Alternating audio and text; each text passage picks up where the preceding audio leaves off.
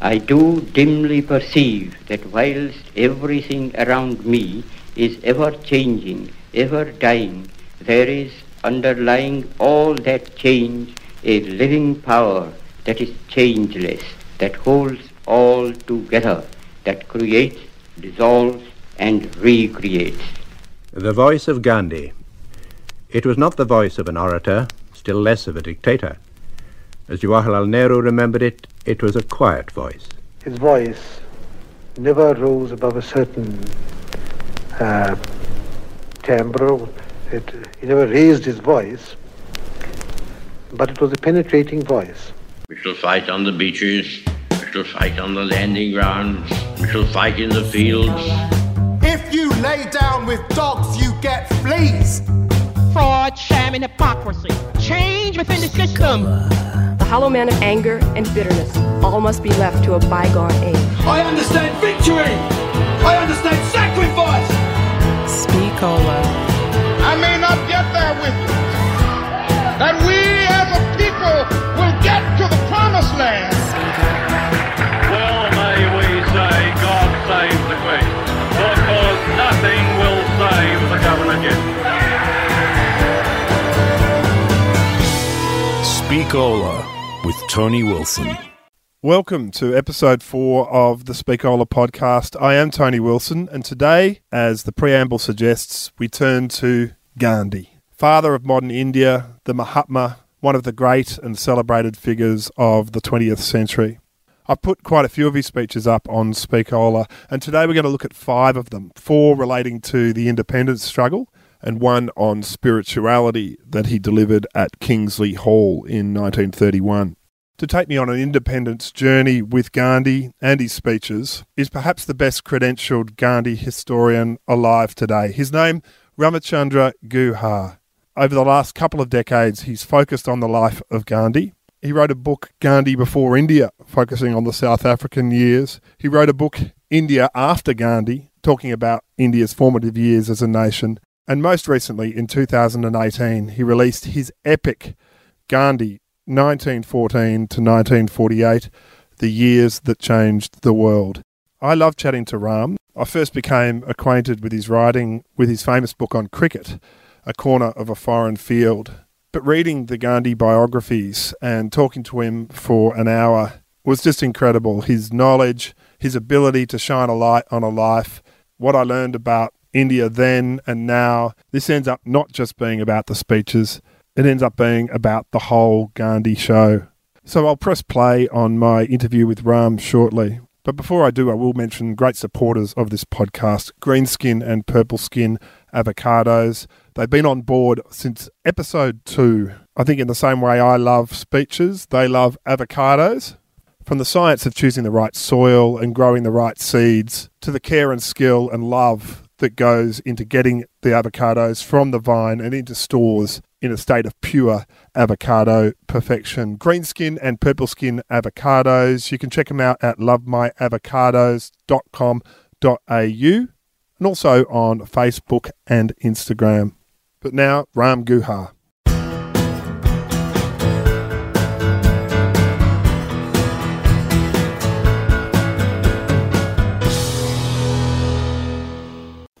Ramachandra Guha, welcome to the Speakola podcast. It's a great pleasure to have you on. We're finally dealing with a great speech, a change the world type speech. And in fact, we're going to be talking about several change the world type speeches uh, from the mouth of one Mahatma Gandhi. Thank you so much for joining us, Ram. Thank you, Tony. Great to be here. So tell us a bit about your involvement with Gandhi. Um, he's been so much of your life. Uh, when did you first start writing about Gandhi? So, uh, Tony, I started my career uh, about 35 years ago as a historian of the environment. And my first book dealt in part with a famous peasant movement to protect the Himalayan forest known as the Chipko movement. And this is the movement which gave birth to the concept of tree huggers, because these were peasants who threatened to hug the tree to, uh, to stop them being felled from uh, uh, by outside loggers. And the leaders of this movement were some remarkable Gandhians who did not know Gandhi themselves, but had been inspired by his ideas to do community work, uh, ecological restoration, and of course, non-violent protest. Then I discovered that Gandhi himself was a precocious environmentalist. And if you read his writings of the 20s and 30s, he's warning against uh, the destruction that is going to be caused by global consumerism and the industrial economy. Well, then I moved on to becoming a historian of uh, modern India, uh, post independent India, and of course, uh, the history of our country is greatly shaped by Gandhi. In between, I wrote a book on cricket. And although Gandhi had very little interest in cricket per se, he profoundly influenced how the game was played in India. And my book on cricket, which is called A Corner of a Foreign Field, which is published in Australia and the UK as well, revolves around the career of a family of untouchable, low caste cricketers for whom sporting success was a vehicle of social mobility and also uh, it made them exemplary public figures in their depressed community in Western India. And Gandhi knew them, uh, you know, inspired them. So even in a book on cricket, Gandhi featured, but the environment, cricket, politics. So I decided I must finally pay my dues, settle my accounts with this man, and I wrote a two-volume biography of Gandhi. Effectively, Gandhi's been part of my professional life for the last four decades. Well, there are an amazing two books uh, Gandhi Before India and then Gandhi 1914 to 1948, which is the book that's occupied me for the last couple of weeks. Ram, can you tell us a little bit about Gandhi as a speaker? I played a little snippet from Nehru, which said that he never really raised his voice, that he was a, a soft speaker, yet incredibly compelling. Um, is there any evidence? There's not much many recordings, but what is the evidence of him as a speaker? So uh, Nehru is broadly right, Tony. You know, unlike these leonine, macho, aggressive, self-confident orators that we have today around the world, including in my country, uh, Gandhi spoke gently, softly. Uh, there's some footage of his speaking into the camera and he's looking down, not looking straight in as a, a, a practiced television speaker or orator would. He conveyed sincerity, authenticity, love, compassion through his words. He was a wonderful writer, by the way, Tony. You know, he wrote, he edited uh, a weekly magazine for 40 years, and he was a master both of English prose and of prose in his native language, Gujarati. So his, his thoughts were fully formed, his language was clear. So when he came to speak, um, the ideas were very clear, lucid, compelling, carefully argued, never polemical. Persuasive, but never polemical. So, in a kind of hyper, uh, hyper emotional social media age, uh, you know, the age of Trump and Modi and Putin uh, and Boris Johnson, I don't know where Gandhi would have fit because his, his speaking style was very understated, very persuasive, but understated, reflective, you know, uh, rather than hectoring, aggressing in your face, trying to bulldoze you into accepting his point of view, which is how uh, orators generally speak. Well, we're going to visit a few of the speeches today. In fact, five in total. Four are going to relate to the independence movement and Gandhi's political activities, and, and one is a spiritual speech. But we're going to start with Banaras University, 1916. Ram, the title of your chapter is called Coming Out in Banaras. Can you explain why you chose that title? Yeah. So, uh, just a brief uh, biographical background to where Gandhi was in 1916 and where he was coming from. So, Gandhi was born in 1869 uh, in a small town in what is now the state of Gujarat in western India on the coast. Uh, he grew up in small towns in that state uh, and went to London to graduate as a lawyer. Comes back uh, uh, uh, with a bar, in law, bar at law qualification and fails to establish himself at the Bombay bar.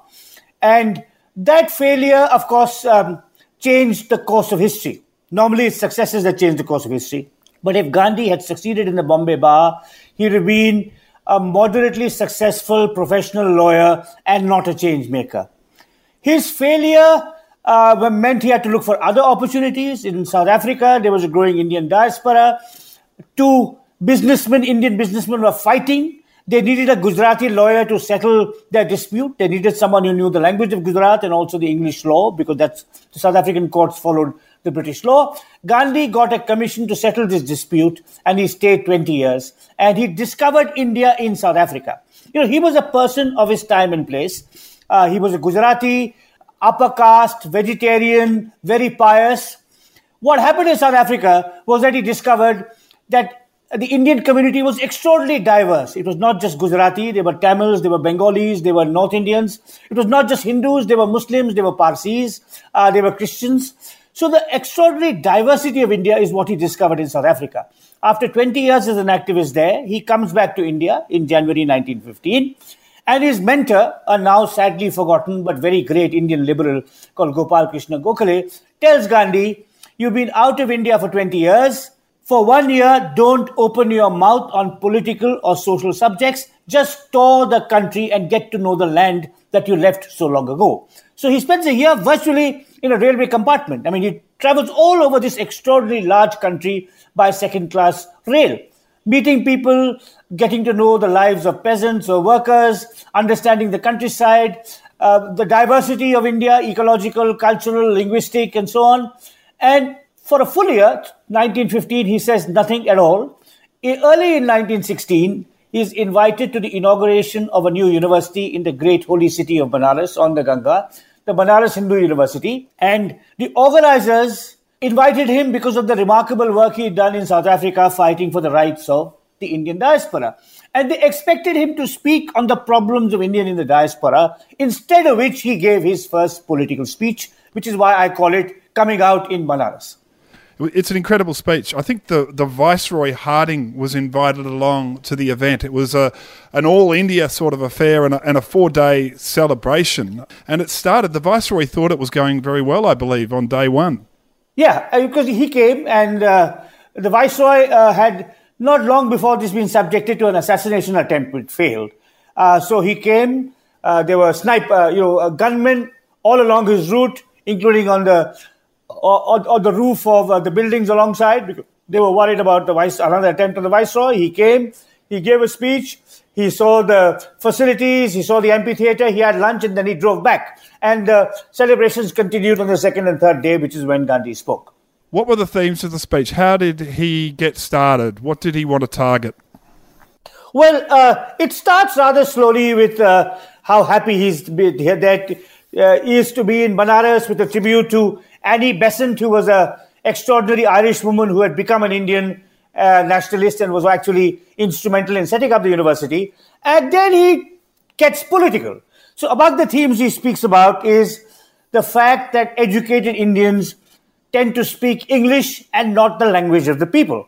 And he particularly focuses on Hindi or Hindustani because that's the most important language spoken in India.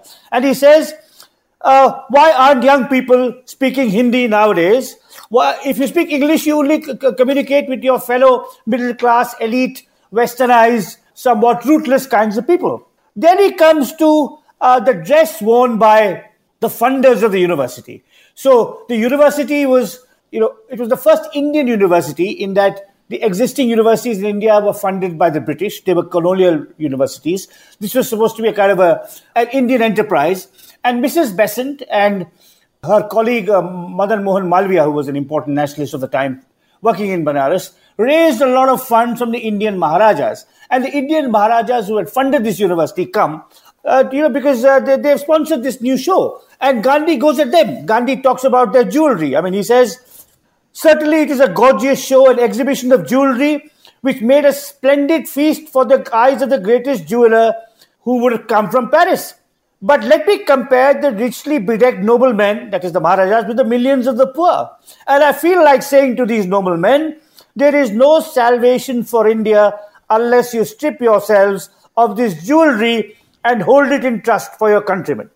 so he's so he's had a look at the the gentry, the the funders, the people that are that are that have provided all the money for this event, and he's uh, he's gone them.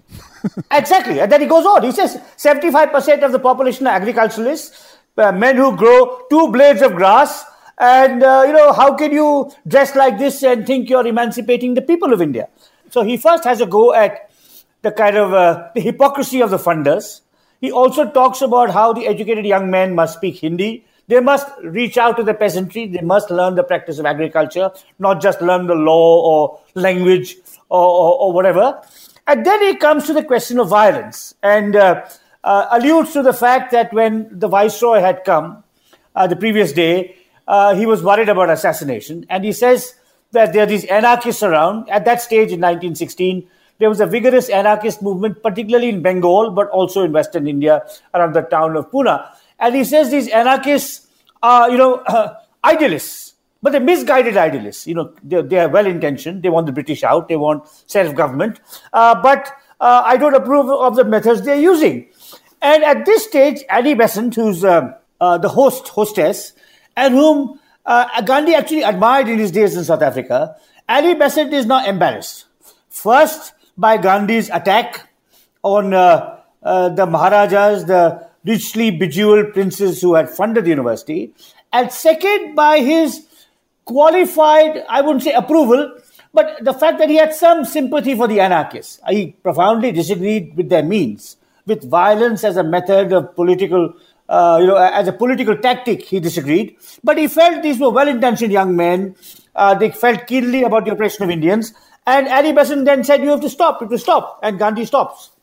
So the crowd is cheering at this point. I gather he's getting he's getting a lot of positive feedback from the crowd, but Annie Besant is saying stop, stop, but he doesn't stop at that point, does he?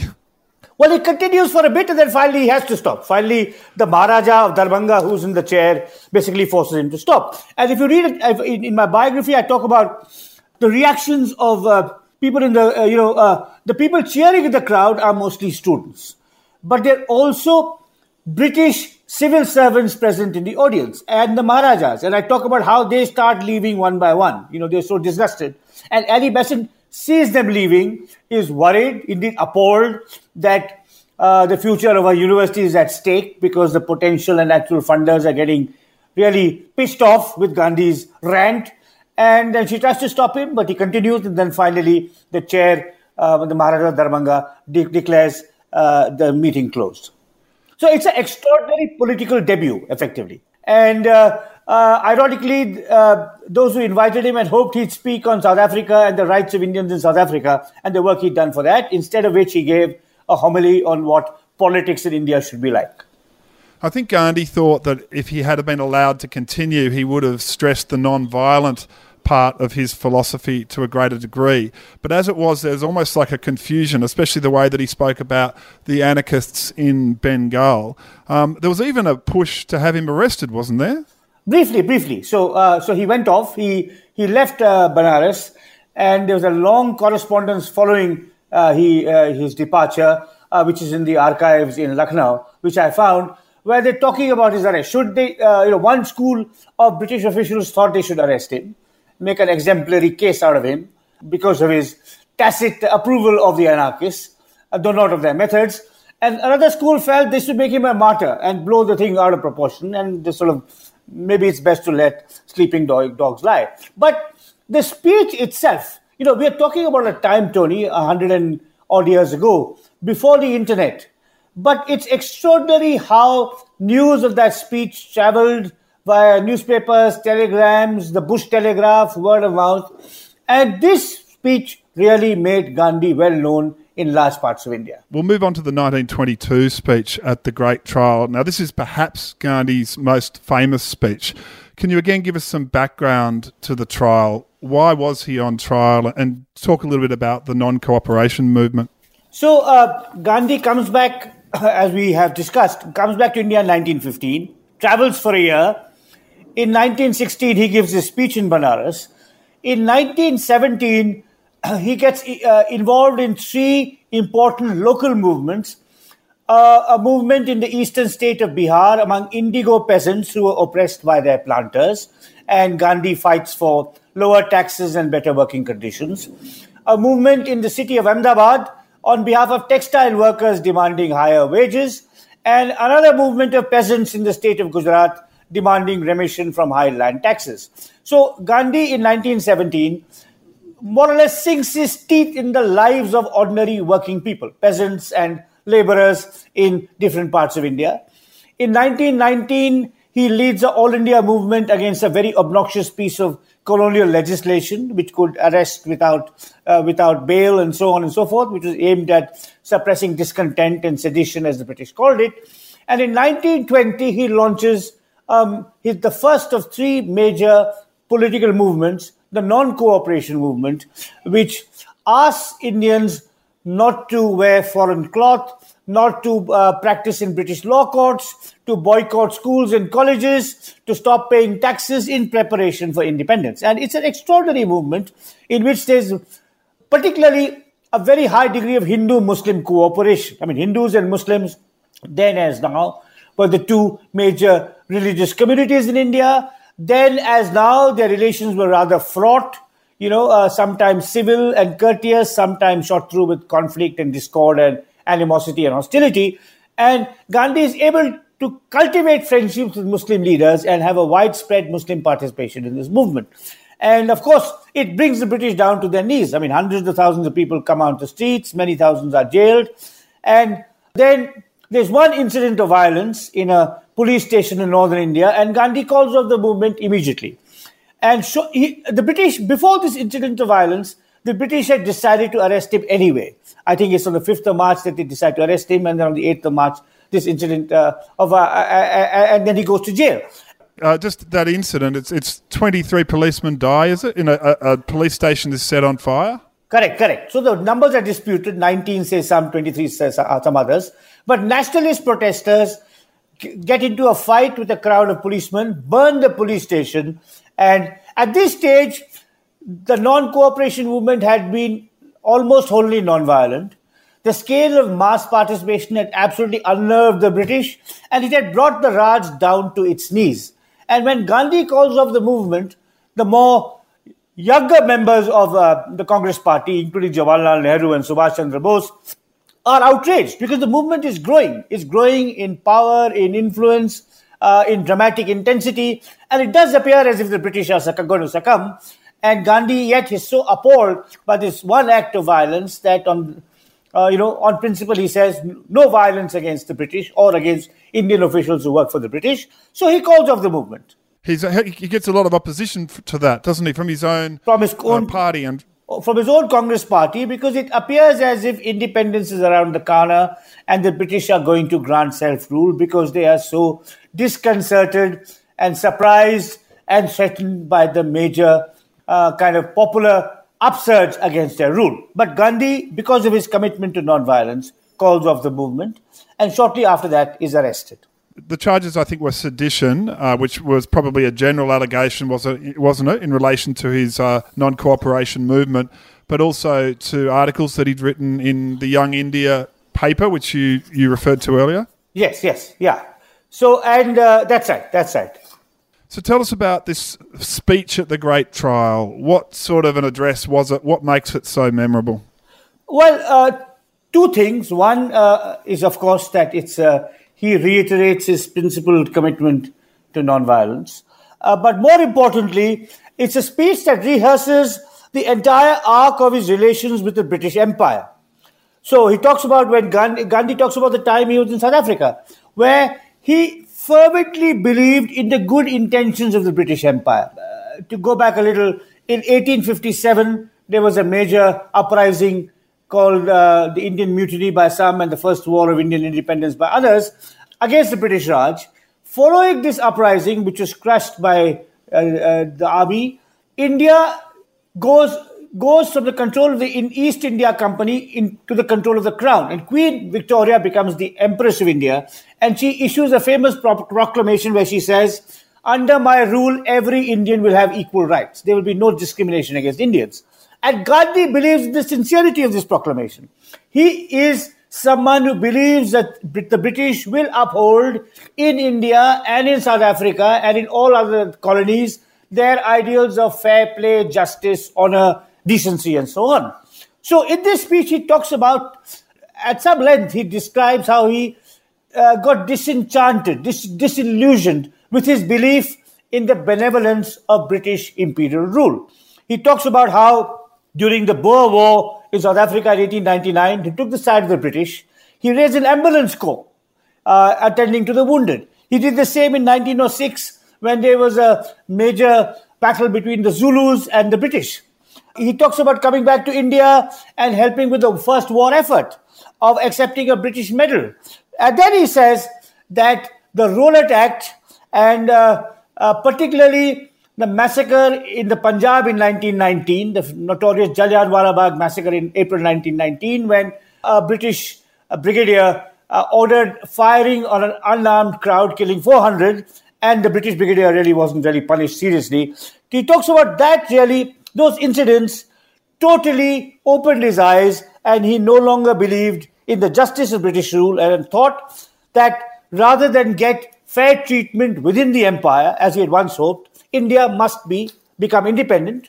And to quote from the speech, he says, I came reluctantly to the conclusion, that is over a 20 year period, I came reluctantly to the conclusion that a British connection had made India more helpless than she ever was before, politically and economically. So this is extraordinary. it's extraordinary stuff. So he's throwing himself really in front of the court, um, absolutely saying, "I'm guilty and I'm proud of it," and he he just keeps going hard, doesn't he, on this front? Yes, yes, yes. In fact, this is very, very. This was true South Africa too. Whenever he was arrested for breaking a law, he regarded a law as unjust. For example, a law prohibiting Indians from, uh, you know, crossing provincial boundaries or prohibiting Indians from living in white areas. He and his colleagues would break the law which would consider unjust law and plead guilty. They would never say, uh, you know, that was sort of uh, standard practice for Gandhi. He would break a law non-violently and plead guilty. And in this case, of course, use the court to make a major statement of his political views and uh, outlining in detail why, having once so deeply and fervently believed in the British promise of justice, he saw, now saw, saw that the only hope the only redemption for India was outside the British Empire. And he even said that he was proud to be charged with some of these expressions of discontent because um, he was joining other patriots who'd been charged under the same provisions. Indeed. I mean, uh, he doesn't mention the names of the patriots, but there was one particularly remarkable patriot called Bal Gangadhar Tilak, who was a great, like Gandhi, a lawyer, a writer, an activist from Pune, who had been uh, uh, sentenced under the sedition clause for six years and had gone to jail in, in Mandalay in Burma for six years. So Gandhi admired uh, patriots like that. And Tilak's speech when he founded the Home Rule Society, we've got that one up on Speakola as well if people want to track that one down. So he delivers this statement, uh, and then perhaps even as famous as Gandhi's speech is the speech of the judge in response. Indeed, I mean it's it's an extraordinary speech. I mean it's uh, Gandhi is has broken the law. I mean, it's an obnoxious British law in which writing an article, as Gandhi did, makes uh, where you criticize the government makes you liable for sedition, and you can get a term for six six years. So the judge has to convict Gandhi. Judge Broomfield is his name. He has to convict Gandhi, but while saying, I have no option to find you guilty, he says, and uh, these are wonderful words. I mean, they're very moving whenever I read them, and I've been reading them at regular intervals for the last 40 years. They never fail to move me. So, a British judge, a British colonial judge, convicting Gandhi, uh, the self declared enemy of the British Empire, to six years in jail, says, It would be impossible to ignore the fact that in the eyes of millions of your countrymen, you are a great patriot and a great leader. Even all those who differ from you in politics look up, up to you as a man of high ideals and of noble and even saintly life. I have to deal with you in one character only, and that's, of course, breaking the law. So he says that I have to give you six years. He explains why he's given him six years simple imprisonment, uh, which is the same as which uh, uh, Tilak got. And then he ends. The judge ends by saying, if in the co- if the course of events in India should make it possible for government, the British government, to reduce the period and release you, nobody would be better pleased than I. Now, it's a profoundly moving statement by a judge who, according to the law as it then was, has to convict this man to six years, but recognizes that he will never uh, try anyone remotely like Gandhi, as great, as noble, as widely admired, and expresses the hope that the sentence that he's given will be radically reduced. I mean, I do, I'm not an expert uh, on South African history, but it's unlikely, for example, that a South African judge sentencing Nelson Mandela in 1961 would have given a speech like this. It's a beautiful speech, um, and it's it's more beautiful than it was reflected in the Richard Attenborough film, uh, where they did show the the detail that the judge stood up for Gandhi but the beauty of the words is just it's they're incredible. It, it is indeed, and I, I say this. You know, my my biography, which uh, you referred to, Tony. You know, it's it's it's a scholar's work, uh, so it's based on uh, my documentation, my research, and the narrative. Uh, I keep myself out of the narrative, but this is one of the few places in the book where I put myself in. I say that I first read this speech 30 years ago, and I find it as moving now as as I did uh, when when I first read it uh, as as a young student. So it's an extraordinary speech, and what wishes one knew more about Judge Broomfield. I mean, there's a there's a snippet in my in, my book which is kind of rather curious, where uh, it's a snippet from his diary where he says on that day he says, "Morning, play golf. After breakfast, try Gandhi." so, it's, so, it's kind of uh, you know kind of like detached, uh, uh, almost emotionally suppressed British kind of way, right? Play golf, yeah. have breakfast, try Gandhi. No, it's it's lovely. Amazing. yeah. How long did Gandhi serve? So Gandhi uh, was jailed in 1922, and he fell well. Uh, he fell seriously ill in uh, in jail in 1924, in February 1924. To about two years later, he almost died of appendicitis. He was rescued from almost certain death by a British surgeon called Colonel Maddox, who operated on him uh, in the Pune General Hospital. The electricity went off, so he had to operate on Gandhi uh, through a lantern and, and candlelight. And he saved his life. But Gandhi was, you know, almost at death's bed, and that's when the British released him because he almost died.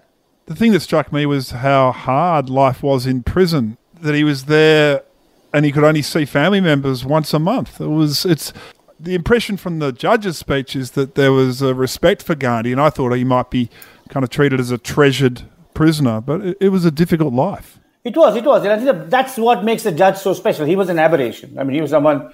I mean, most British, uh, most British rulers in India, officials in India, saw Gandhi as a nuisance, a troublemaker, a lawbreaker, as someone who had made their uh, you know, rather peaceful and orderly rule uh, more troublesome. Uh, yeah, jail life was difficult. It, by the way, it still is in India. I mean, I must say something sadly. the conditions of Indian jails today is not be- much better than they were under the British rule. I mean, it's it's still pretty awful. Haram, you got arrested the other day. Did you go into jail? Well, well, I was arrested just for the day, so I wasn't convicted. I was detained to uh, for part of a protest, and with about a few hundred people, I was sent to uh, a detention center, and then I was released. Uh, there was a major popular outcry all over, and then I, I, and everyone else was released later in the day. But I, I've had friends in jail, uh, like Gandhi, principled non-violent protesters who've been jailed uh, by the Indian authorities, and they tell me that conditions in Indian jails are uh, no better than they were when the British were here, which is tragically true. Well, we're coming to the end of the great trial. Maybe tell us why were you protesting? What's the, the current day issue that um, that you were in the streets about? Tony, uh, you know, uh, Gandhi had four abiding beliefs, political beliefs. One was non-violence, which is that if you feel something is unjust, you protest, but do so non-violently. This is, of course, shared by Martin Luther King and the Dalai Lama and others. The second was Hindu Muslim harmony, that India's two major religions must live in peace and brotherhood. The third was the abolition of untouchability, uh, which disfigures in the Indian social order. We have a very in, uh, unequal caste system in which the lower castes were treated as almost untouchables, and Gandhi opposed that all his life. And the fourth aspect of Gandhi's political credo was economic self reliance.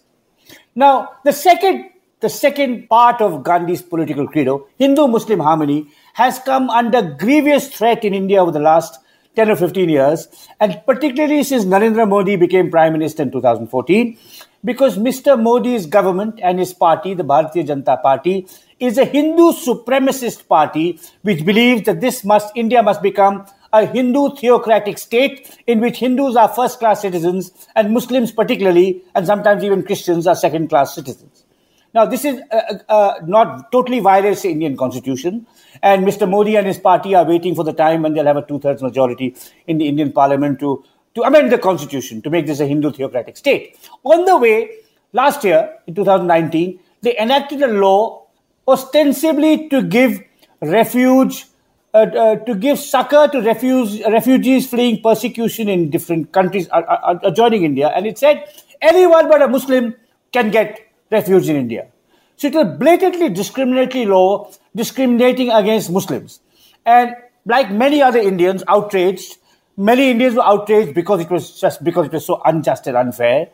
Some some are outraged because they felt further that it violated the spirit of Gandhi, who built this country.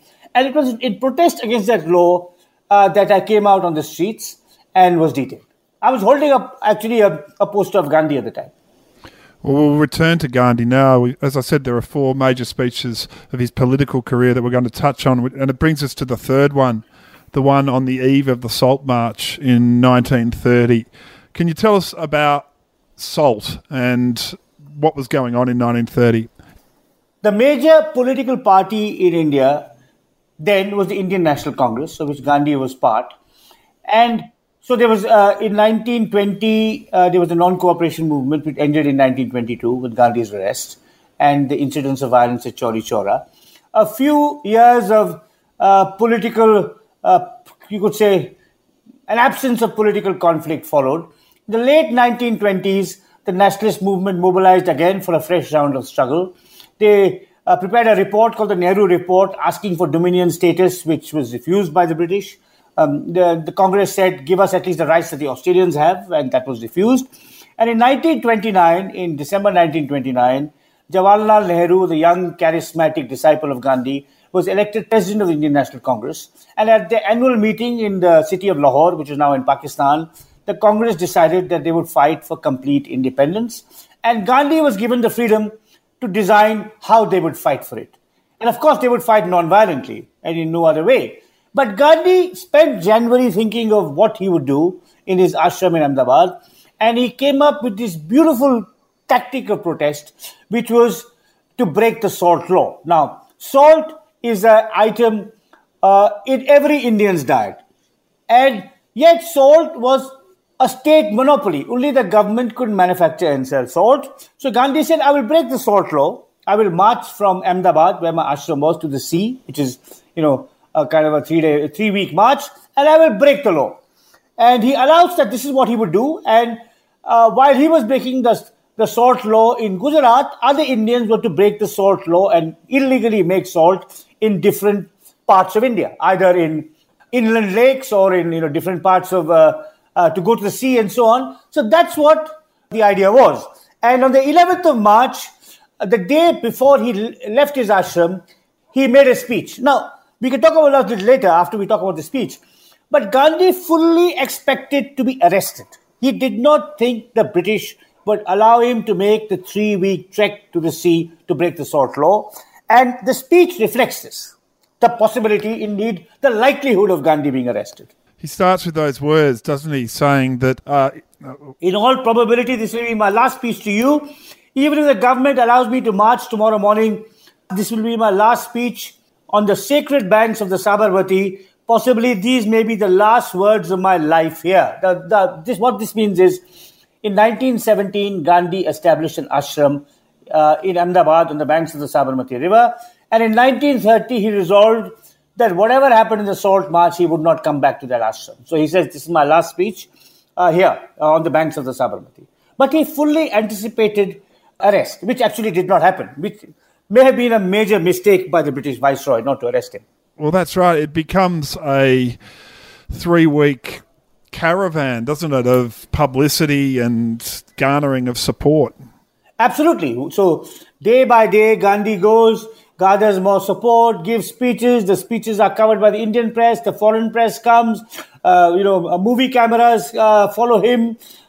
People like Jawaharlal Nehru, Vallabhbhai Patel, you know, the other great national leaders are involved. They, some of them get arrested. Gandhi does not get arrested. And the viceroy in Delhi, Lord Irwin, is mystified and does not know what to do. And in the course of my research, I discovered that uh, uh, he uh, pours out his confusion to his spiritual preceptor, the Archbishop of Canterbury, who's sitting in England. And from Delhi, he writes to him, Irwin writes to him, says, What do I do with this guy? He's marching. Does he think he's Jesus? Jesus with a donkey? Should I arrest him? Should I let him go? You know, so he's totally puzzled by this gesture. I mean, it was a, I mean, it was like um, a spectacular political theatre that that marched. Is there any chance that the that he marched with a pony in order to recreate that image of Jesus and the donkey? Not at all. Not at, not at, not at all. I mean, Gandhi knew Gandhi. Gandhi, Okay. Gandhi knew uh, you know uh, the life of Jesus very well, but not at all. Not at all. In terms of the speech, if we return to that, um, Yeah. he he manages to be, as you say, he goes back to his commitment to non-violence, let no one commit a wrong in anger, but he is also quite combative, isn't he, in terms of the disobedience that he's anticipating? Because he doesn't just anticipate salt and disobedience; he's anticipating a wider disobedience. Yeah. So just let me re- read out a few, few, few, few lines. He says, "The history of the world is full of instances of men who rose to leadership uh, by sheer force of self-confidence, bravery, and tenacity. We too, if we sincerely aspire to Swaraj, which is freedom, uh, and are impatient to attain it, should have similar self-confidence. Our ranks will swell and our hearts strengthen as the numbers of our arrests by the government increases. Much can be done in many other ways too. The liquor and foreign cloth shops can be picketed.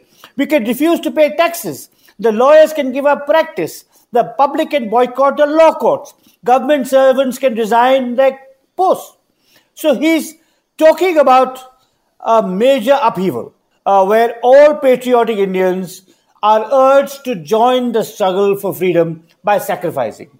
Uh, by sacrificing their jobs, by not going to law courts, by not wearing foreign clothes. And then he also says there are women who can stand shoulder to shoulder with men in this struggle. Now, I think I'd like to say a little bit about women in the freedom movement, uh, uh, Tony, if I may. Yeah.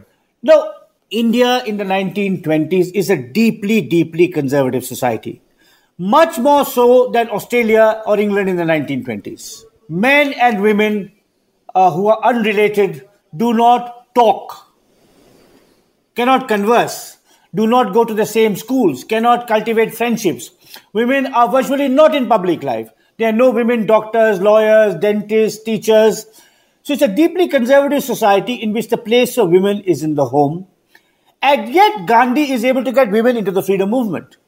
In 1924, Gandhi comes out of jail, as I've uh, related. That year, he says, we must have a female president of the Indian National Congress. He finally succeeds the next year, 1925. Sarojini Naidu, who was a, a well educated writer and poet, becomes president of the Indian National Congress. Now, just, just think of this. In one of the most conservative patriarchal societies of the world, in 1925, the president of the major political party is a female, which would be inconceivable in England, Australia, America, and so on and so forth. Because Gandhi is committed to gender equality and to the participation of women in the freedom struggle. At the same time, he is deeply conscious of the conservative, hidebound nature of his own society. So at first, he does not want women to participate in the salt march. He says, while we are marching to the sea, breaking the salt law, he tells the women in the Congress, you uh, picket liquor stills, because you know, Gandhi is opposed to uh, alcoholism. Uh, but one remarkable Indian feminist, Kamala Devi Chattopadhyay, who's an extraordinary figure, uh, I wish we could find a speech of hers, you know, pioneering feminist, socialist, uh, trade union worker, and so on, tells Gandhi, you cannot keep us out of this movement. I'm going to break the salt law too. So women also joined the movement.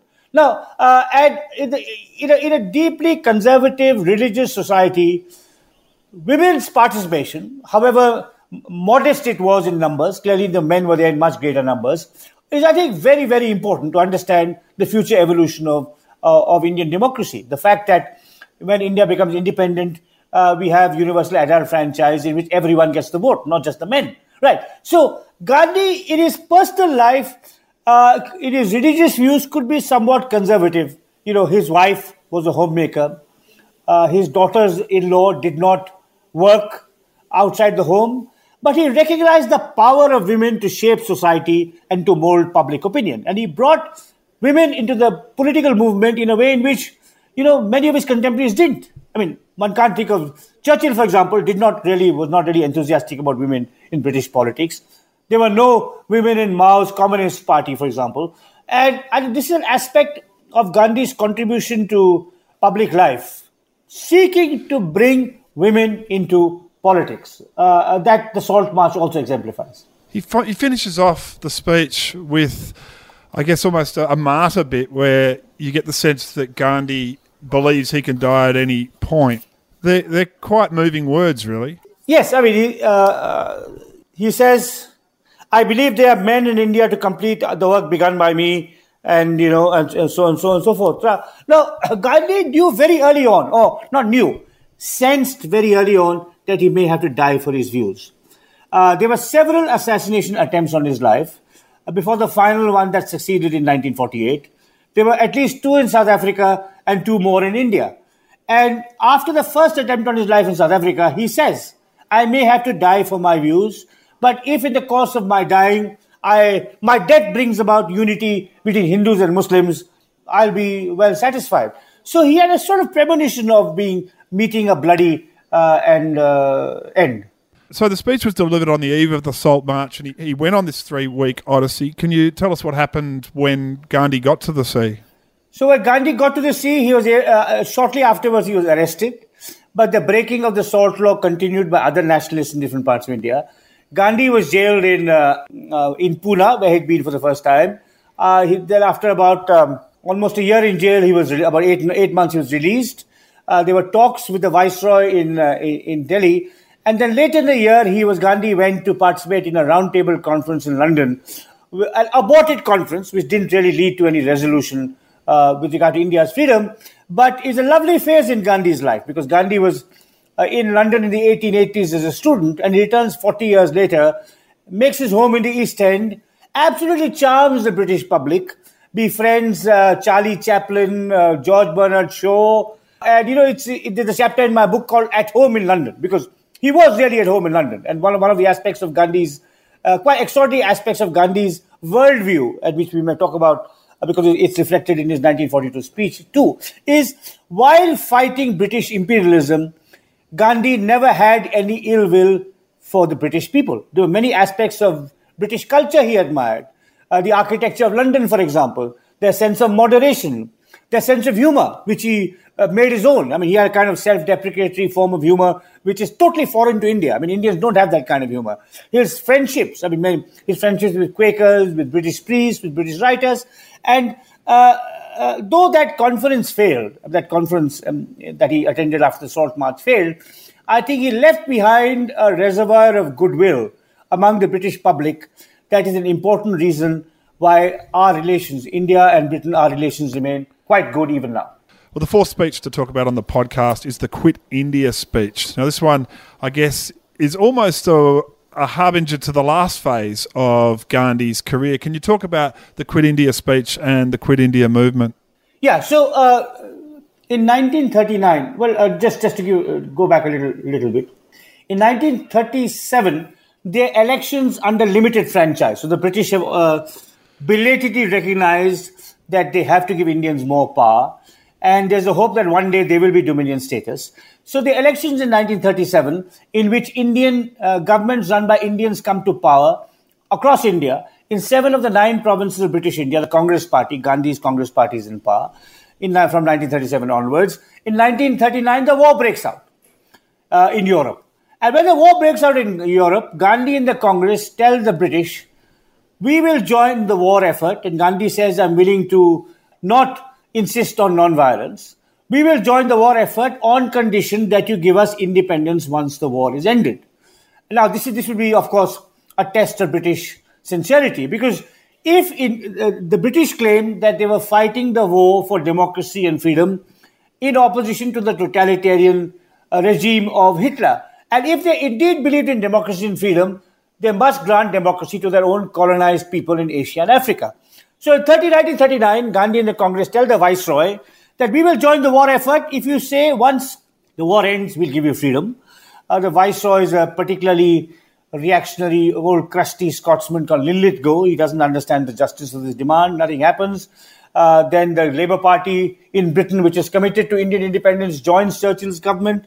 They send uh, emissaries Staff, Stafford Cripps in 1942 to break the deadlock.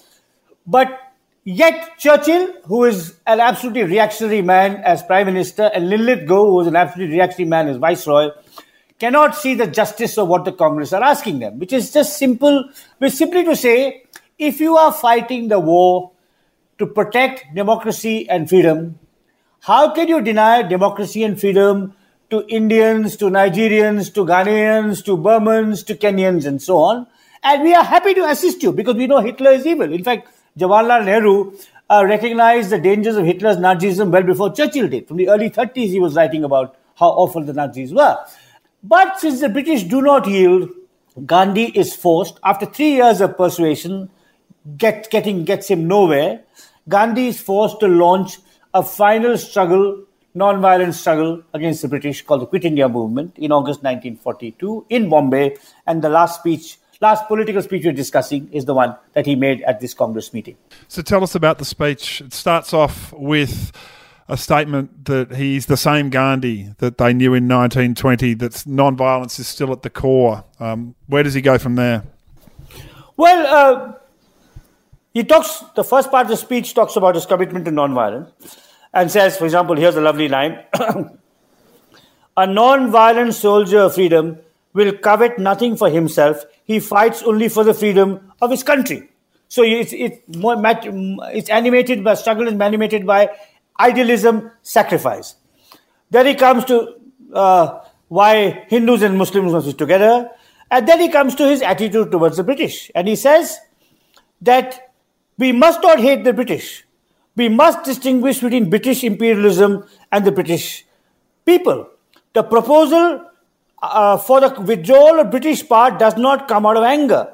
For our quarrel is not with the British people, our quarrel is with their imperialism. As a matter of fact, I feel myself to be a greater friend of the British now than ever before. Now, I just, if I may, if I may add a person. Uh, sorry, sorry. Go ahead, Tony.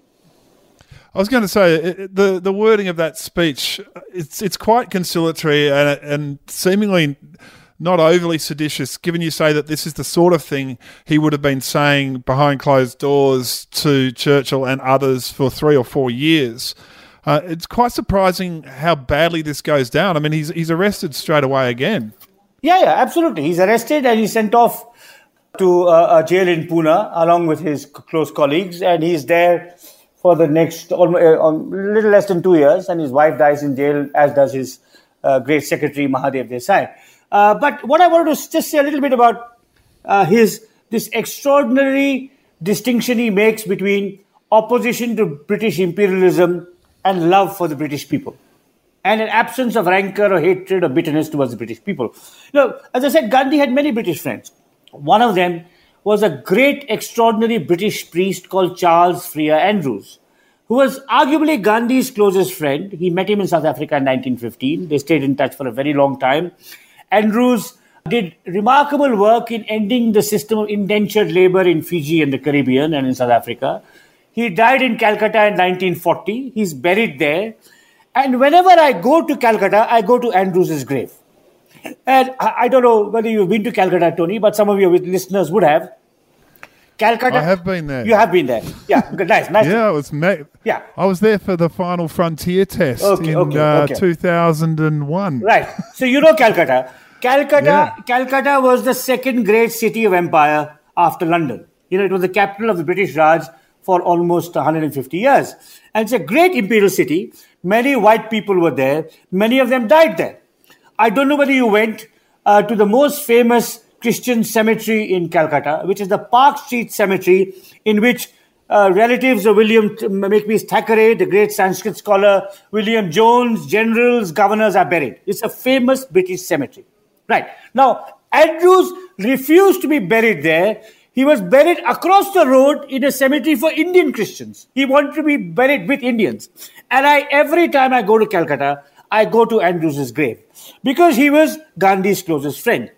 Shortly before he died, this English Christian priest, who incidentally taught in my old college, St. Stephen's College in Delhi, which is another reason I'm particularly attached to him, shortly before, when, he, when Gandhi knew Andrews was dying in 1940, he went across the subcontinent uh, to see him in Calcutta on his deathbed. And on his deathbed, Andrew said, Mohan, which is what he called him, his first name Mohandas, Mohan, I see Swaraj is coming. Those were almost his last words. So, one of the most moving aspects of Gandhi's struggle is that this remarkable, principled, moral distinction he makes between imperialism as a system and ordinary British people who should not be confused with that system. And I think this it's it's tragic. You know, I say in my book, if anyone else that apart from Linlithgow had been viceroy, in fact, I say by the way, by the way, this is since I'm speaking to you in Melbourne. Later in my book, uh, Tony, in 19 after Gandhi comes out of jail in 1944 and in 1945 he goes to Calcutta. I have several pages on the deep friendship he cultivated with an Australian called R.G. Casey, who was governor of Bengal and much later became foreign minister of your country.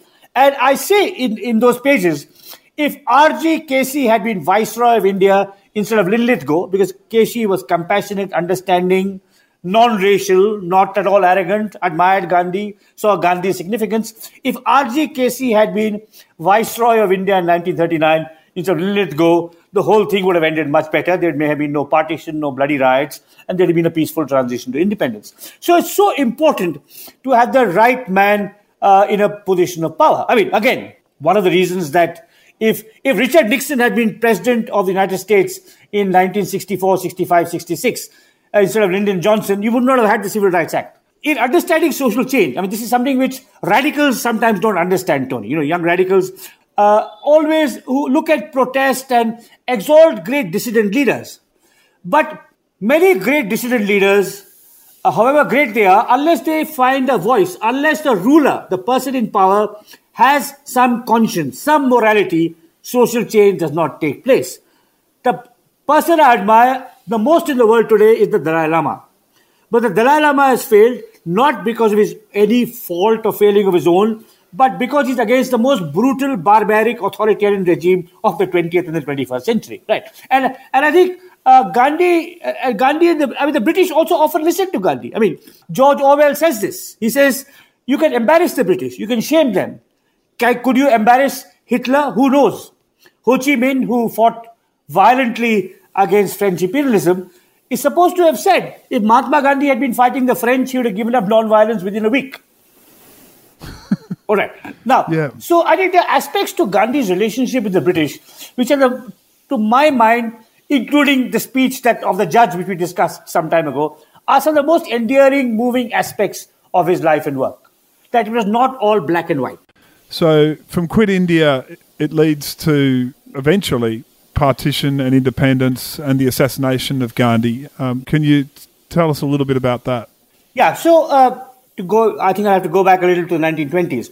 In the 1920s, as I explained, in the non-cooperation movement, Hindus and Muslims worked and fought shoulder to shoulder. In the Salt March of the 1930s, it was a largely Hindu movement with only a few Muslim followers of Gandhi participating. From the late 30s, a political rift between Muslims and Hindus emerged in India. Uh, Gandhi's great rival, the brilliant, focused, ambitious lawyer M.A. Jinnah, had taken over the Muslim League party and committed the Muslim League to an independent nation of Pakistan. One of the uh, you, one could say, incidental, unanticipated byproducts of the Quit India movement was that Gandhi was jailed in 1942. Between 1942 and 1945, the Congress Party and all its cadres committed to Hindu Muslim harmony were in jail. And while they were in jail, Jinnah was out of jail, mobilizing the Muslim League, recruiting thousands of young men, virtually all men, to his ideal of a homeland for Muslims only. So the polarization between Hindus and Muslims grew in the 1940s. In the 1920s and part of the 1930s, the Congress Party uh, commanded a large share of the Hindu vote and a very large, fairly large share of the Muslim vote as well. But by the 1940s, more and more Muslims were flocking to the Muslim League. In 1946, in 1945, the war ended. Churchill was defeated in England. A Labour Party came. Uh, the Labour Party came to power. Clement Attlee, the new prime minister, unlike Churchill, was absolutely committed to Indian independence. He organized fresh elections in 1946, in which the Muslim League swept the seats, the reserved seats meant for Muslim voters. And by this time, partition was more or less inevitable. The polar- polarization had happened uh, quite dramatically part, this is my view that by 1946 partition was inevitable, that, but it could have been handled very differently. In early 1947, a new viceroy was appointed, Lord Mountbatten, who was in a big rush, uh, who wanted uh, publicity for himself and did not really think of the consequences of a rushed partition. He should have phased out partition, given people time, given the army time, divided the administrative services of India and Pakistan in a more systematic and organized way, instead of which, in a few months, he just chopped up the country, and this led to bloody violence uh, and rioting between Hindus and Muslims and the flight of almost 10 million refugees on both sides, Hindus and Muslim, Hindus and Sikhs coming from Pakistan into India and Muslims going from India into Pakistan. And in this context of awful civil war, Gandhi uh, decides to go on a pilgrimage for peace in eastern Bengal, followed by a fast for peace in Calcutta, another fast for peace in Delhi, both of which are successful. His fast for peace in Calcutta and Delhi single handedly restore social harmony and religious peace in these riot torn cities. And his last fast in Delhi is in the second week of January 1948. And uh, the Hindu right wing is really angry with him because they want retribution against Muslims. They want to purge all the Muslims out of India. Uh, and Gandhi is absolutely opposed to that because Gandhi says, Gandhi and Nehru following him say, even if Pakistan treats its Hindu and Sikh minorities badly, we will give our Muslim minority equal rights. And this is anathema to the Hindu right wing. And it's a member of the Hindu right wing, Nathuram Godse, who murders Gandhi on the 30th of January 1948.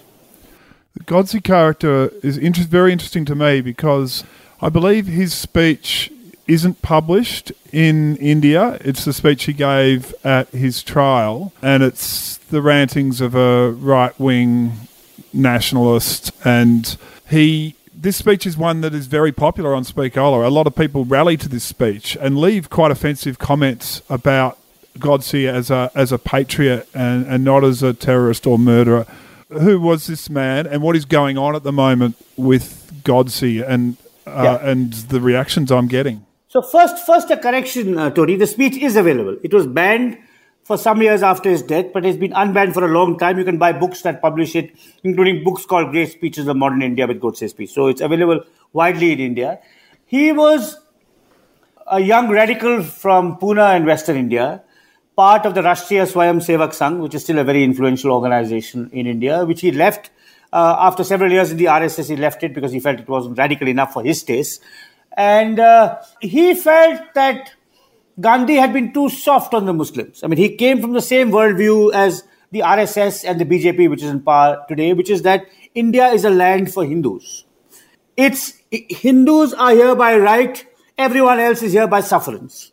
You know, uh, Godse's great uh, uh, mentor was a man called v. V.D. Savarkar, whom Gandhi argued with. And V.D. Savarkar uh, made this notorious distinction, famous and notorious distinction, between the place you are born, or the soil on which you are born, and the soil on which your holy temple is.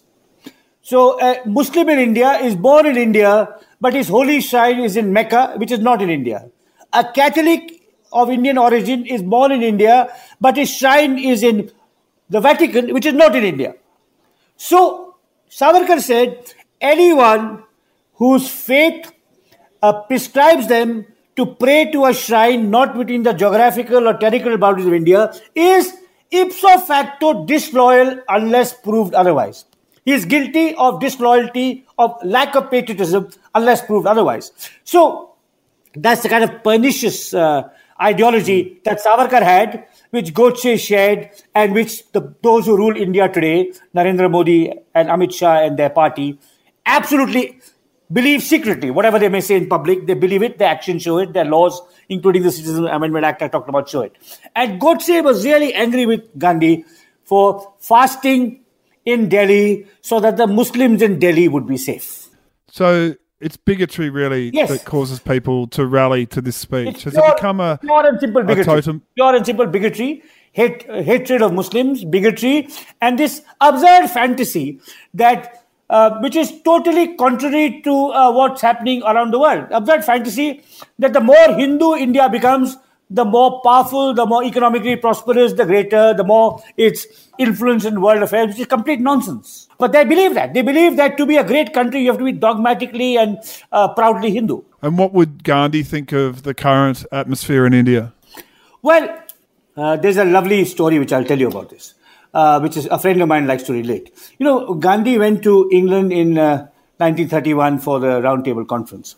Uh, and, uh, you know, he was asked, uh, what do you think of modern civilization? And he said, I think it would be a good idea. Now, if someone asks him today, what do you think of Indian civilization? He would say, I think that would be a good idea too. Right. Now, I think he would be deeply upset by some of the things that are happening in India today, uh, particularly the corruption, the violence, the bigotry, uh, the hate speech, and above all, the demonization of Muslims. You know, it may be, it may be, uh, Tony, uh, to quote another friend of mine, uh, that Gandhi will be revered around the world and forgotten in India. And there's a very honorable precedent for this.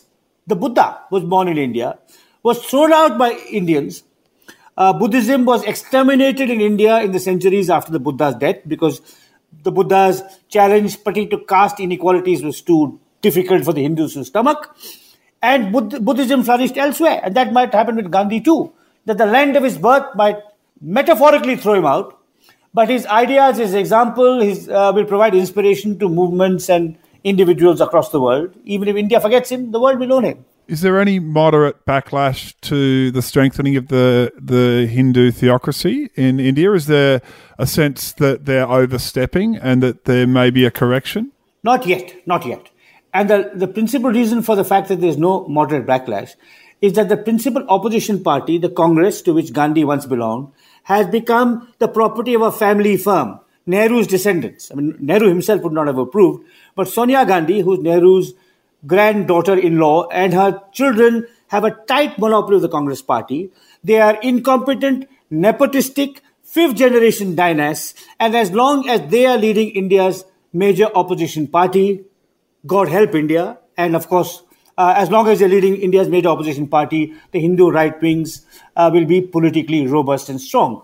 You know, they sort they are as in Rahul Gandhi, who is uh, the heir apparent, who's fought two elections miserably and is a well-meaning, lazy, incompetent fellow. It's very much like Jeremy Corbyn. You know, uh, Jeremy Corbyn was holding back the Labour Party. As soon as the Labour Party summed up the courage to kick out Jeremy Corbyn, elect a new, better leader, you can see Labour's revival in the United Kingdom. So unless the Gandhi family goes, and they're not going, they're not going partly because they control the purse strings of the, Cong- uh, of the Congress party.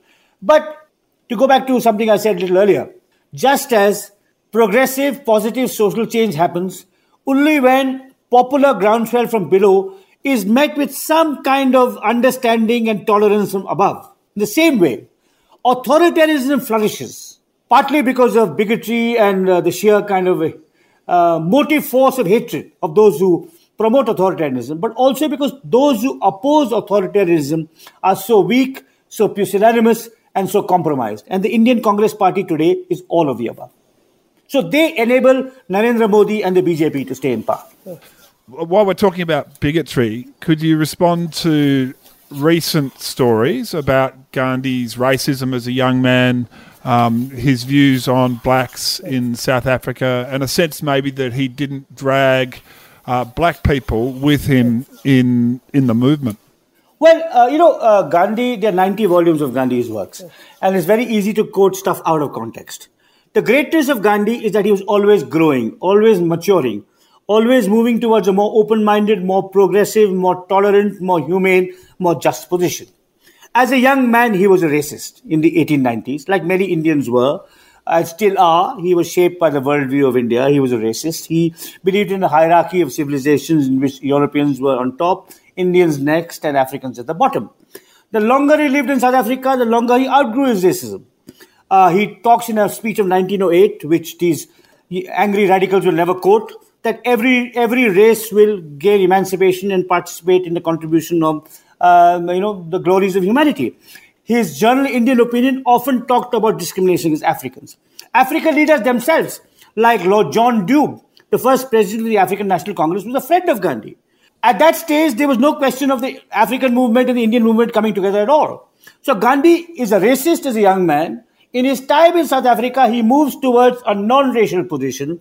After he comes back in 1915 and steadily till his death in 1948, for three decades, he's a principled anti-racist in all that he says, does, and inspires. In the 1920s, he's in conversation with the great W.E.B. Du Bois, the great African American leader.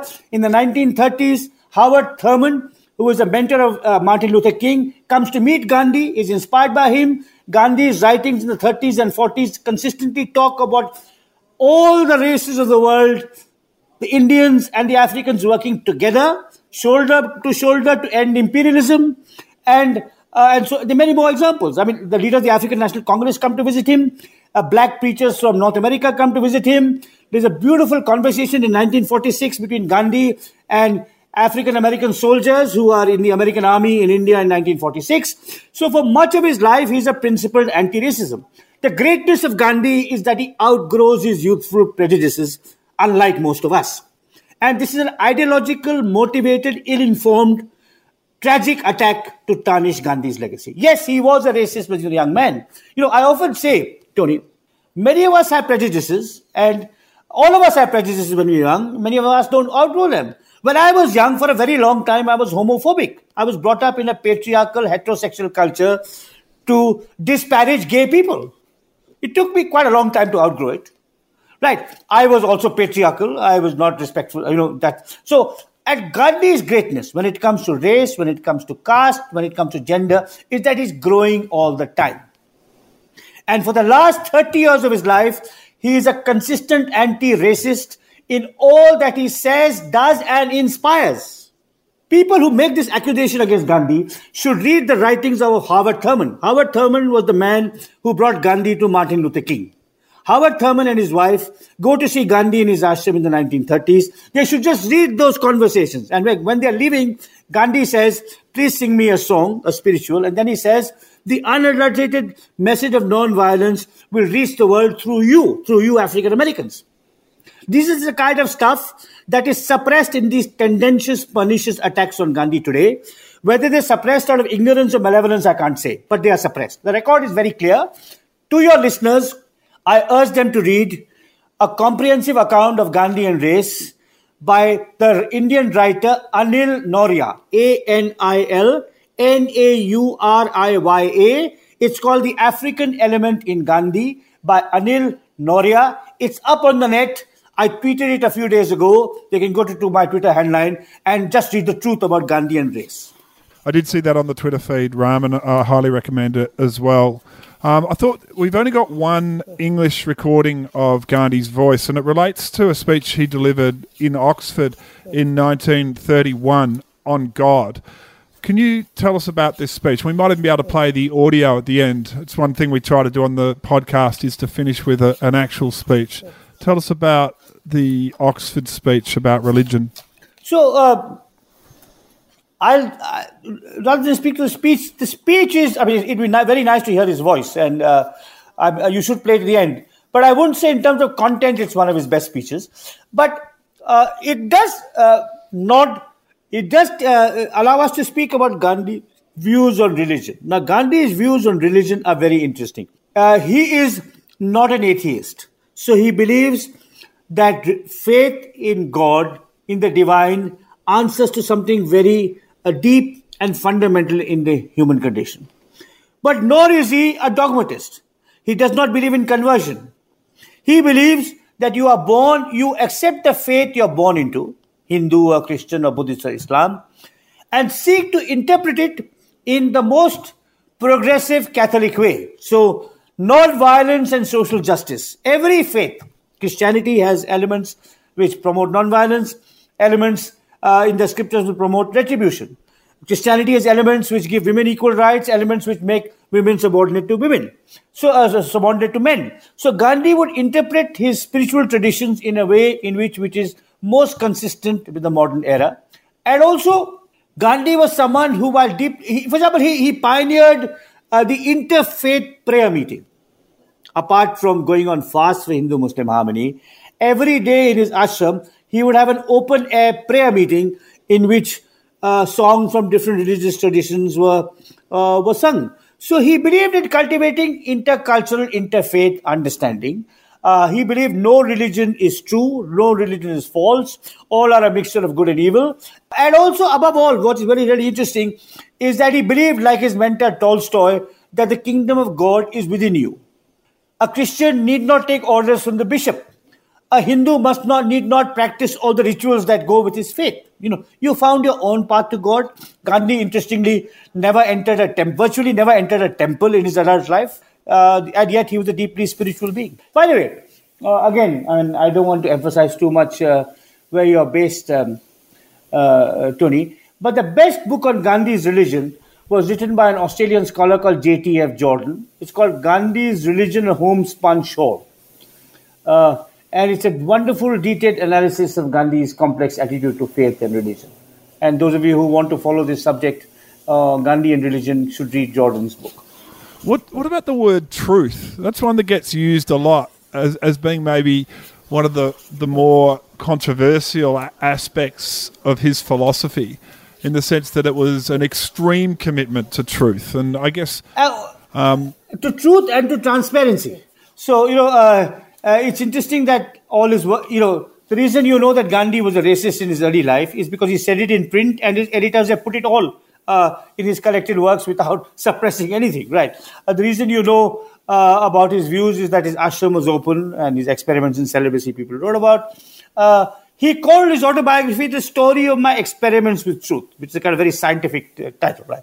So I think truth and transparency, I think, are very important aspects of what he's trying to do and he's constantly struggling. I mean, he's questioning, interrogating, talking about his own failures, his own weaknesses, and uh, uh, that's it is always a debate with himself about his own imperfections, physical, moral, spiritual, political. And that was something. Was it Nehru who said that he wouldn't want to be made into a saint? That he was a man with weaknesses. Someone, one of his close uh, well, comrades, well, said that. He himself joked about it. Once someone asked him, uh, Gandhi uh, Mahatma Gandhi, are you a saint trying to be a politician? And he said, no, I'm a politician trying to be a saint. So he once joked about it. Yeah, absolutely. He was a person with uh, enormous flaws, great achievements, and a truly human, uh, in that sense, very human. But his life was open and transparent. I mean, that's something which uh, not you can you can't really say that about most people in public life. Well, Graham, thank you so much for giving us this time. You, I could listen to you all day, and indeed, I'm going to ask you one day to come back and tell me about Nehru's speeches, which we've got up on Speakola. And in fact, we've got so many Indian speeches up now. So um, you mentioned Gokhale um, earlier on in the podcast, and Gokhale's uh, one of his speeches is up, and as well as well as a eulogy for Gokhale. Yeah. In 1916. So absolutely. I'd love to speak to you again. It's been just an absolute pleasure. Thanks, Tony. I've enjoyed it too, greatly too.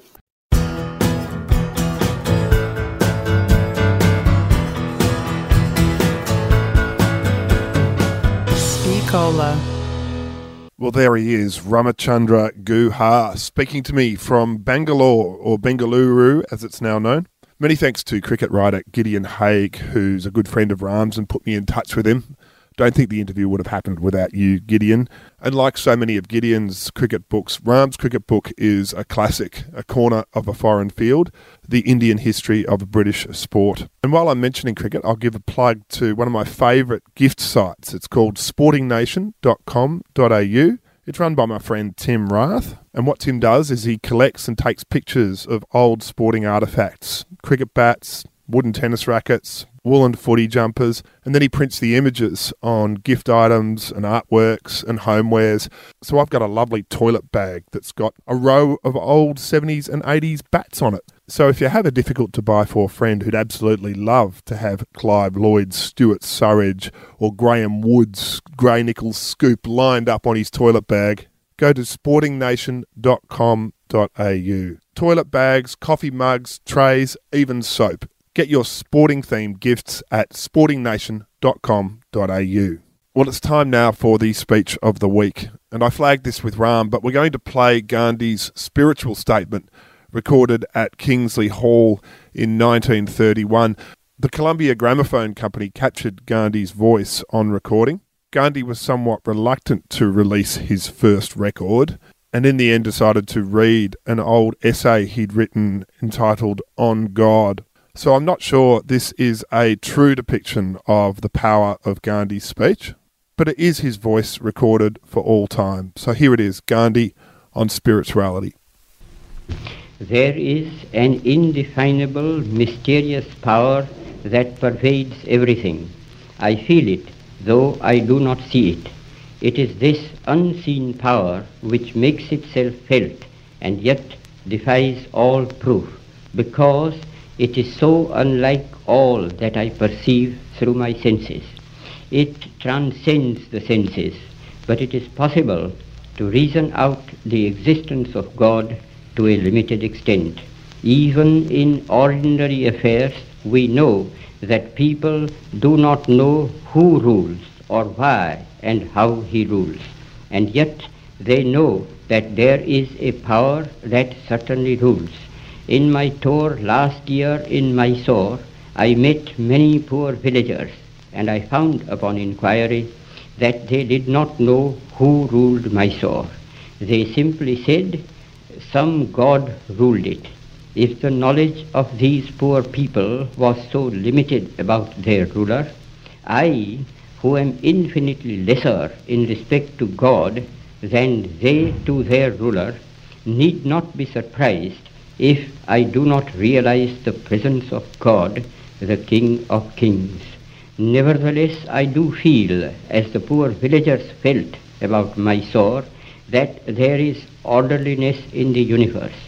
There is an unalterable law governing everything and every being that exists or lives.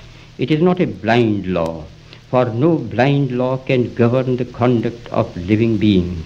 And thanks to the marvelous researches of Sir J.C. Bose, it can now be proved that even matter is life.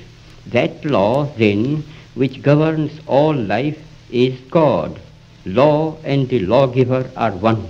I may not deny the law or the lawgiver because I know so little about it or him.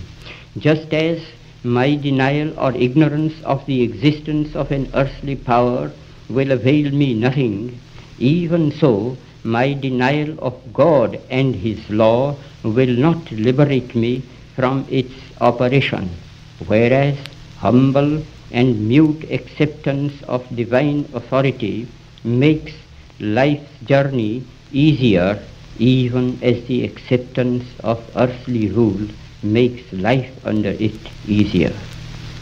I do dimly perceive that whilst everything around me is ever changing, ever dying, there is underlying all that change a living power that is changeless, that holds all together, that creates, dissolves, and recreates. That informing power or spirit is God, and since nothing else that I see merely through the senses can or will persist, he alone is. And is this power benevolent or malevolent? I see it as purely benevolent, for I can see that in the midst of death, life persists. In the midst of untruth, truth persists. In the midst of darkness, light persists. Hence I gather that God is life, truth, light. He is love. He is the supreme good. But he is no God who merely satisfies the intellect if he ever does. God, to be God, must rule the heart and transform it. He must express himself in every smallest act of his votary. This can only be done through a definite realization, more real than the five senses can ever produce. Sense perceptions can be and often are false and deceptive, however real they may appear to us. Where there is realization outside the senses, it is infallible.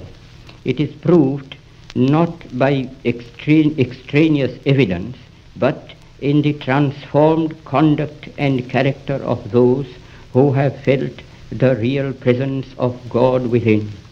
Such testimony is to be found in the experiences of an unbroken line of prophets and sages in all countries and climes. To reject this evidence is to deny oneself.